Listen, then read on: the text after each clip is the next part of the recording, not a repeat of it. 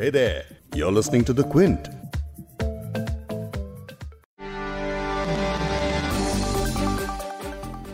नीतीश कुमार की party Janata Dal United के सितारे गर्दिश में है। खतरा किसी और से नहीं बल्कि अपनी ही सहयोगी पार्टी बीजेपी से है। अरुणाचल प्रदेश से पार्टी को एक बड़ा झटका लगा है। अरुणाचल में पार्टी के सात विधायक थे जिनमें से छह विधायकों ने अब बीजेपी का हाथ थाम लिया है। इससे पहले बिहार विधानसभा चुनाव के दौरान भी बीजेपी और जेडीयू के बीच तनाव की फुसफुसाहट तो थी ही, लेकिन अब अरुणाचल में दल बदलू विधायकों ने इस डूम्ड अलायंस के भविष्य पर दोबारा सवाल खड़े कर दिए हैं। वो सवाल क्या हैं, उन्हें एक एक करके आज पॉडकास्ट में समझेंगे, लेकिन इस पर भी बात करेंगे कि अरुणाचल में इस प्लॉट ट्विस्ट से क्या बिहार एनडीए में क्लाइमैक्स दिखेगा? तो शुरू करते हैं आज का big story podcast Quint Hindi पर आप सुन रहे हैं बिग स्टोरी हिंदी। मैं हूँ फबेहा सैयद। पॉडकास्ट में आगे सुनिए political strategist analyst Amitabh Tiwari को। अल्टीमेटली अरुणाचल में जो भी हुआ है जो भी जेडीयू के एमएलए हैं अरुणाचल में आई मीन वो लोग ज़रूर ये देखेंगे कि भाई जेडीयू का अरुणाचल में या on a pan India level क्या फ्यूचर है। और साथ ही सुनिए क्विंट के पॉलिटिकल एडिटर आदित्य मेनन को। कि आरसीपी सिंह जो है वो नीतीश कुमार के बहुत ही करीबी नेता है। जब नीतीश कुमार केंद्र में मंत्री थे, आरसीपी सिंह आईएएस अफसर थे और नीतीश कुमार ने के साथ वो तब जुड़ गए। लेकिन पहले अरुणाचल प्रदेश में जेडीयू का सूरज किन दल बदलू विधायकों की वजह से डूबा है, वो जान लेते हैं। बिहार में बीजेपी और जेडीयू दोनों ही पार्टियाँ सरकार में हैं तो दूसरे राज्यों में दोनों ही पार्टियाँ जब चुनाव लड़ने उतरती हैं तो अलग अलग होती हैं। पिछले हफ़्ते अरुणाचल प्रदेश में छह जेडीयू विधायक बीजेपी में शामिल हो गए। 2019 के अरुणाचल प्रदेश विधानसभा चुनाव में जेडीयू ने 15 सीटों में से सात सीटें जीती थी, जिसकी वजह से वो राज्य में बीजेपी के बाद दूसरी सबसे बड़ी पार्टी बन गई थी। अब राज्य के 60 सदस्यीय सदन में बीजेपी के 48 विधायक हैं। जबकि जेडीयू के पास सिर्फ़ एक बचा है कांग्रेस और नेशनल पीपल्स पार्टी के चार चार सदस्य इस वक्त अरुणाचल के सदन में हैं। पाला बदलने वाले विधायक, यानी बीजेपी में शामिल होने वाले जेडीयू विधायकों में रंगोंग के तालीम तबो, चियांग ताजो के हाइंग मांगफी, ताली के जिक्के ताको, कलाकतांग के दोरजी वांगदी खारमा, बोमडिला के डोंगरू शंगजू और मरियांग गेकू के कांगोंग ताकू शामिल हैं। नवंबर की शुरुआत में जेडीयू ने शंगजू, खारमा और टाकू को पार्टी विरोधी गतिविधियों के लिए कारण बताओ नोटिस दिया था और उन्हें निलंबित कर दिया था। बीजेपी में people's party of Arunachal, PPA के अकेले विधायक भी शामिल हो गए हैं। लिकाबली चुनावी क्षेत्र के कार्डो इग्योर ने भी पार्टी ज्वाइन की है। पीपीए ने भी अपने अकेले विधायक को इस महीने की शुरुआत में निलंबित कर दिया था। भले ही सीएम नीतीश कुमार ने खुलकर कुछ नहीं कहा हो, लेकिन पार्टी की तरफ़ से बीजेपी के खिलाफ बगावती सुर उठने शुरू हो चुके हैं। जेडीयू महासचिव केसी त्यागी ने इसे लेकर कहा कि अरुणाचल में बीजेपी को कोई खतरा नहीं था, फिर भी बीजेपी ने ऐसा किया। ये गठबंधन धर्म का उल्लंघन है। साथ ही जेडीयू ने बीजेपी को अटल बिहारी वाजपेयी के दौर में पालन किए जाने वाला गठबंधन धर्म निभाने की भी नसीहत दे डाली। अब बिहार में इस बार एनडीए गठबंधन में बीजेपी नीतीश कुमार की पार्टी जेडीयू के बड़े भाई की भूमिका में है। बीजेपी को ज़्यादा सीटें मिली थी, लेकिन सीएम पद नीतीश को ही दिया गया। हालाँकि पार्टी जेडीयू को नुकसान पहुँचाने में पीछे नहीं है, लेकिन ये नुकसान बिहार नहीं, इस बार अरुणाचल प्रदेश में किया गया है। तो क्या इसका असर बिहार में देखने को मिलेगा या नहीं? ये समझते हैं political strategist analyst Amitabh Tiwari से। अल्टीमेटली अरुणाचल में जो भी हुआ है जो भी जेडीयू के एमएलए हैं अरुणाचल में आई मीन वो लोग ज़रूर ये देखेंगे कि भाई जेडीयू का अरुणाचल में या on a pan India level क्या फ्यूचर है। तो जेडीयू के नीतीश कुमार के बाद और वो, वो बोल ही चुके हैं कि उनका लास्ट इलेक्शन है। और तो नेक्स्ट इलेक्शन तक तो जेडीयू का कुछ खास फ्यूचर बचने नहीं वाला है। हाँ. तो लोग जो एमएलए जेडीयू में है अरुणाचल उन्होंने फैसला ले लिया। अब बारी आती है बिहार की। अभी सरकार में लोग हैं मंत्री बने हुए हैं और सब कुछ है। लेकिन अल्टीमेटली नीतीश कुमार के बाद क्या होगा जेडीयू का इसके ऊपर प्रश्न चिन्ह है। क्योंकि जेडीयू में कोई भी ऐसा मास लीडर नहीं है जो जो जो जो उस पार्टी को कैरी फॉरवर्ड कर सकता है। हम्म। और हमें ये भी सोचना होगा कि जेडीयू आखिर है क्या? जेडीयू कोई ऐसी ओरिजिनल थॉट प्रोसेस या आइडियोलॉजी वाली पार्टी नहीं है। जेडीयू में जो भी लोग हैं हम्म। नीतीश कुमार और जॉर्ज फर्नांडिस खुद जनता दल में थे और लालू से डिफरेंसेस की वजह से उन्होंने समता पार्टी बनाई। फिर शरद यादव जेडीयू के साथ मर्ज हो गई। तो जेडीयू में आरजेडी और थोड़े बहुत बीजेपी के ही लोग हैं। हम्म। कोई ओरिजिनल लोग हैं नहीं। तो वो लोग अल्टीमेटली अपने फ्यूचर कोर्स ऑफ़ एक्शन के बारे में सोचेंगे। बिहार पे इमीडिएट इम्पैक्ट होगा कि नहीं बट इससे जो रिश्ते हैं दोनों के बीच में बिकॉज़ नीतीश कुमार के मन में ऑलरेडी खटास है कि बीजेपी की वजह से उनकी जो सीटें हैं तो 71 से 43 हो गई और आज बीजेपी सीनियर पार्टनर हो गई हम्म। मजबूरी में भले ही बीजेपी ने, नीतीश कुमार को चीफ मिनिस्टर बना के रखा हुआ है लेकिन अब कब तक ऐसा करेगी अब ये कहना बड़ा मुश्किल है बिकॉज़ किसी किसी भी रात किसी भी दिन को अगर अरुणाचल जैसे 20 25 तीस एम एल ए रातों रात जेडीयू से बीजेपी में क्रॉप ओवर कर जाते हैं और एक कू हो जाता है हम्म। तो उसमें नीतीश कुमार आ, आ, खास कर नहीं पाएँगे। हम्म। तो मुझे देख रहे हैं कि अल्टीमेटली शायद ये हो जाए। अब कब होगा? अब ये कहना काफ़ी मुश्किल है। हालाँकि वो भी आ, काफ़ी सर्वाइवर रहे हैं। लेकिन उनके पास बीजेपी या महागठबंधन इन दोनों का हाथ पकड़ने के अलावा और कोई ऑप्शन अभी है नहीं तो उनके पास नंबर नहीं। हम्म, हम्म। जिस समय अरुणाचल में विधायकों की उठापटक चल रही है, तभी जेडीयू में एक बड़ा बदलाव हुआ है। नीतीश कुमार के करीबी आरसीपी सिंह को जेडीयू का नया राष्ट्रीय अध्यक्ष चुन लिया गया। बताया जा रहा है कि पार्टी की कार्यकारिणी बैठक में खुद नीतीश कुमार ने उनका नाम आगे बढ़ाया है। आरसीपी को जेडीयू का मुख्य रणनीतिकार माना जाता है।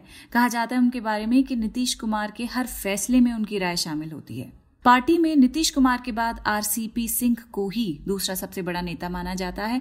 आपको हम बता दें कि आरसीपी सिंह यूपी काडर में आईएएस अफसर के पद पर रह चुके हैं और अब ऐसे समय में जब एनडीए में जेडीयू का कद इतना छोटा हो चुका है कि जेडीयू के पेट्रियार्क, यानी सीएम नीतीश कुमार ने सीएम बनने से पहले न सिर्फ़ ये कहा कि ये उनका आखिरी टर्म होगा, बल्कि जेडीयू की राष्ट्रीय कार्यकारिणी की बैठक में पार्टी के राष्ट्रीय अध्यक्ष पद से मुक्त करते हुए कहा कि मेरी मुख्यमंत्री बनने की कोई इच्छा नहीं थी।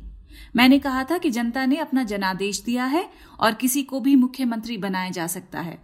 बीजेपी अपना मुख्यमंत्री खुद बना सकती है, ऐसा नीतीश ने कहा। यानी नीतीश अब पीछे हटने की तैयारी में है। ऐसे में नए राष्ट्रीय अध्यक्ष क्या जेडीयू में फिर से जान फूंकने के लिए लाए गए हैं? किस तरह देख सकते हैं एक सिकुड़ती हुई पार्टी में इस बड़े बदलाव को? समझते हैं क्विंट के पॉलिटिकल एडिटर आदित्य मेनन से। कि आरसीपी सिंह जो है, वो नीतीश कुमार के बहुत ही करीबी नेता हैं। जब नीतीश कुमार केंद्र में मंत्री थे, आरसीपी सिंह आईएएस अफसर थे और नीतीश कुमार ने के साथ वो तब जुड़ गए। और जब नीतीश कुमार बिहार के मुख्यमंत्री बने तो आरसीपी सिंह का कार्डर भी चेंज कराया और उन्हें यूपी कार्डर से बिहार कार्डर में लाया और अपने साथ काम करवाया। फिर 2010 में आरसीपी सिंह ने आईएएस छोड़कर जदयू में पूरी तरह से शामिल हो गए। तो नीतीश कुमार के बहुत ही करीबी नेता हैं तो उनका इस तरह से अध्यक्ष बनाया जाना एक मेन मकसद ये सर्व करता है, वो ये है कि नीतीश कुमार चाहते हैं कि जदयू से और डिफेक्शन होने से कोई बचा दें।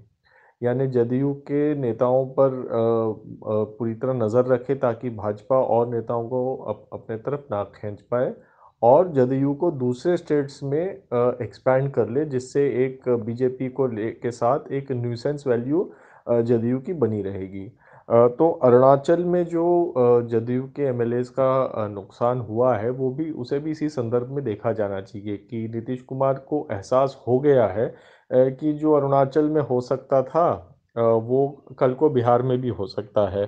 तो वो इसलिए एक बहुत ही अपने रिलायबल नेता को जो, जिनके भाजपा के साथ भी ठीक ताल्लुक़ हैं और जो पूरी तरह से उनके वफादार हैं और जदयू को अच्छी तरह समझते हैं, उन्हें जदयू के अध्यक्ष पद पे बिठा दिया है। नीतीश कुमार का बतौर जेडीयू के राष्ट्रीय अध्यक्ष ये दूसरा कार्यकाल था, लेकिन दूसरे कार्यकाल को खत्म होने में सवा साल बाकी था। फिर भी नीतीश कुमार ने पद छोड़ दिया। पहली बार नीतीश कुमार 2016 में शरद यादव के बाद पार्टी के अध्यक्ष बने थे। दूसरी बार अप्रैल 2019 में राष्ट्रीय अध्यक्ष चुने गए। आपको बता दें कि बिहार 2020 विधानसभा चुनाव में जेडीयू का परफॉर्मेंस कुछ खास नहीं रहा था। 115 सीटों पर चुनाव लड़ने वाली जेडीयू को सिर्फ़ 43 पर ही जीत हासिल हुई। वहीं 2015 की अगर बात करें तो तब के चुनाव में जब नीतीश कुमार, लालू यादव की आरजेडी के साथ मिलकर चुनाव लड़े थे, तब उन्हें इकहत्तर सीटें हासिल हुई थी। माना जा रहा है सीट कम होने की वजह से भी नीतीश कुमार की परेशानियाँ बढ़ गई हैं। इसीलिए अपने संकट मोचक आरसीपी सिंह को वो अध्यक्ष बना रहे हैं। अमिताभ तिवारी से बात करते हुए आरसीपी सिंह को अध्यक्ष बनाए जाने की बात पर उन्होंने जो एनालिसिस किया है, उसके हिसाब से वो नए अध्यक्ष बन तो रहे हैं, लेकिन तमाम फैसले नीतीश के ही हाथों होंगे। सुनिए। वैसे भी नीतीश कुमार दोनों पद पर, मुख्यमंत्री के पद पर और प्रेसिडेंट दिवस के पद पर काफ़ी समय से बैठे हुए थे और शरद यादव को भी दो टर्म के बाद हटा दिया गया था पद से हम्म। तो एक काफ़ी क्रिटिसिज्म होता है जनरली ऐसे पार्टीज़ में कि आप चीफ मिनिस्टर पद अब आप दो दो पद लेके बैठे हुए हैं तो एक पद आप छोड़ दें तो उन्होंने एक पद छोड़ दिया है बट आरसीपी सिंह कोई मास लीडर तो है नहीं कोई सपोर्ट बेस तो उनका है नहीं हम्म। पहले ब्यूरोक्रेट रहे हैं एक तरह से प्रॉक्सी प्रेसिडेंट उन्होंने बिठा दिया है उस उस पद पे लेकिन अभी भी जो भी इम्पोर्टेंट कॉल्स है बीजेपी और जेडीयू के फ्यूचर रिलेशनशिप के ऊपर वो तो नीतीश कुमार ही लेंगे आरसीपी सिंह की तो मतलब वैसी हैसियत है नहीं कि वैसे कोई कोई फैसला वो ले सके हम्म। हाँ ये ज़रूर है कि अगर जैसे राज्य के स्तर पे अगर भाजपा और जेडीयू में कोई बातें होनी थी पार्टी लेवल पे।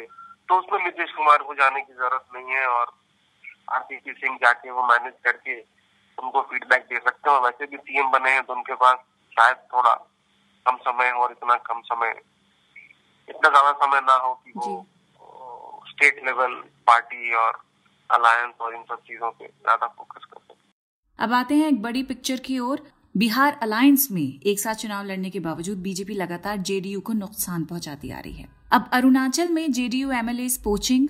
आखिर बीजेपी की पॉलिटिक्स, जो उनकी पैन इंडिया स्ट्रैटेजी है कि जिन राज्यों में वो कमज़ोर हैं, वहाँ की रीजनल पार्टीज़ का हाथ पकड़कर एंट्री करते हैं, फिर उन्हीं को नुकसान पहुंचाते हैं, जैसे कि महाराष्ट्र, पंजाब, बिहार वगैरह में हुआ। तो बीजेपी की इन प्लानिंग्स पर अमिताभ तिवारी से हम बात करते हैं। इस बड़ी पिक्चर से जो एक बड़ा मुद्दा निकल के आ रहा है वो क्या है?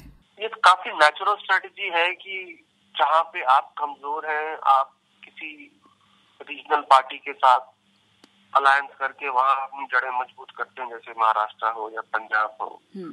या एक टाइम पे उड़ीसा था बिहार एग्ज़ाम्पल है यूपी एग्ज़ाम्पल है और धीरे धीरे अपनी जो स्थिति है उसको मजबूती प्रदान करते हैं। जी।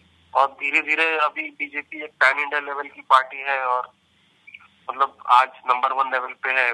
बीजेपी इज़ न्यू कांग्रेस आप उसको कह सकते हैं इन टर्म्स ऑफ़ उसकी जो उसकी जो मजबूती है पूरे देश में। तो जिन जिन पॉकेट्स में कमज़ोर है भाजपा एक्चुअली हम्म। हुआ ये भी है कि जो क्षेत्रीय दल है वो या तो फैमिली ओरिएंटेड पार्टीज़ हैं जैसे। महाराष्ट्र में Thackeray family Patnaik family JDU dynasty politics नहीं है बट जेडीयू में नीतीश कुमार के अलावा और कोई है नहीं right. तो और के में जयललिता तो इससे क्या हुआ है कि नेचुरली एक एक ओपनिंग बीजेपी को मिल जाती है क्योंकि उन पार्टीज़ में एक लीडर के बाद कोई ऐसा फ्यूचर नहीं है हम्म। तो सिमिलरली ओडिशा में बीजेपी वेट कर रही है कि कब नवीन पटनायक पॉलिटिक्स से रिटायर होंगे। हम्म। तो उसके बाद उस उस पार्टी का ऐसा कोई वजूद रह नहीं जाएगा या इतनी कोई ऐसा कोई लीडर नहीं है कि आके उस पार्टी को चला पाएगा। हम्म। तो बीजेपी तो ज़रूर कोशिश करेगी कि वैसे लोग जो लोग असंतुष्ट है उन पार्टी में या majority of the party BJP में मर्ज हो जाए और बीजेपी में मज़बूत हो जाए। बिहार में भी ऐसा हो सकता है। जेडीयू में जेडीयू का नीतीश के बाद क्या फ्यूचर है? ऐसा हम्म। कोई फ्यूचर तो है नहीं बिकॉज़ ऐसा कोई लीडर तो दिख नहीं रहा। तो जो वहाँ भी एमएलए हैं they will also be more than happy कि भाई कोई ऐसे पार्टी में जाए जिसका फ्यूचर दिख रहा है। हम्म। ठीक है? तो ये दोनों ही के लिए एक एक विन विन स्ट्रेटेजी हो जाती है। वहाँ जो लीडर्स बचे हैं और बीजेपी दोनों के लिए। और बीजेपी के मास एक्सपेंशन में बस द कंट्री ये स्ट्रेटेजी काम आती है। इसीलिए धीरे धीरे जो लोग समझ रहे हैं इस बात को, वो धीरे धीरे बीजेपी से छटकते जा रहे हैं, जैसे शिवसेना हुआ या अकाली दल हुआ। तो जैसा अमिताभ तिवारी ने बताया कि बीजेपी बिल्कुल उस तरह से मज़बूत होती जा रही है जैसे एक वक्त पर कांग्रेस हुआ करती थी। लेकिन अगर बीजेपी के अट्रैक्टिव प्रोजेक्ट हिंदुत्व को फैलाने में जितना रीजनल पार्टी जिम्मेदार हैं, उतना ही ये सवाल भी अहम होता जाता है कि रीजनल पार्टियाँ उस कंपनी की तरह बर्ताव करना खत्म कब करेंगी जिसका बॉस रिटायर नहीं होता है और जब होता है तो कंपनी ही बंद हो जाती है। ऐसे में रीजनल पार्टियाँ बीजेपी प्रूफ कैसे बन सकती हैं, ये उन्हें खुद तय करना होगा। लेकिन पहले ये भी डिसाइड करना होगा कि वो तय करना चाहते हैं कि नहीं। इस पॉडकास्ट के एडिटर हैं संतोष कुमार और इसे प्रोड्यूस किया है फबेहा सैयद ने। अगर बिग स्टोरी हिंदी आपको सुनना पसंद है तो क्विंट हिंदी की वेबसाइट पर लॉग ऑन कीजिए और हमारे पॉडकास्ट सेक्शन का मज़ा लीजिए।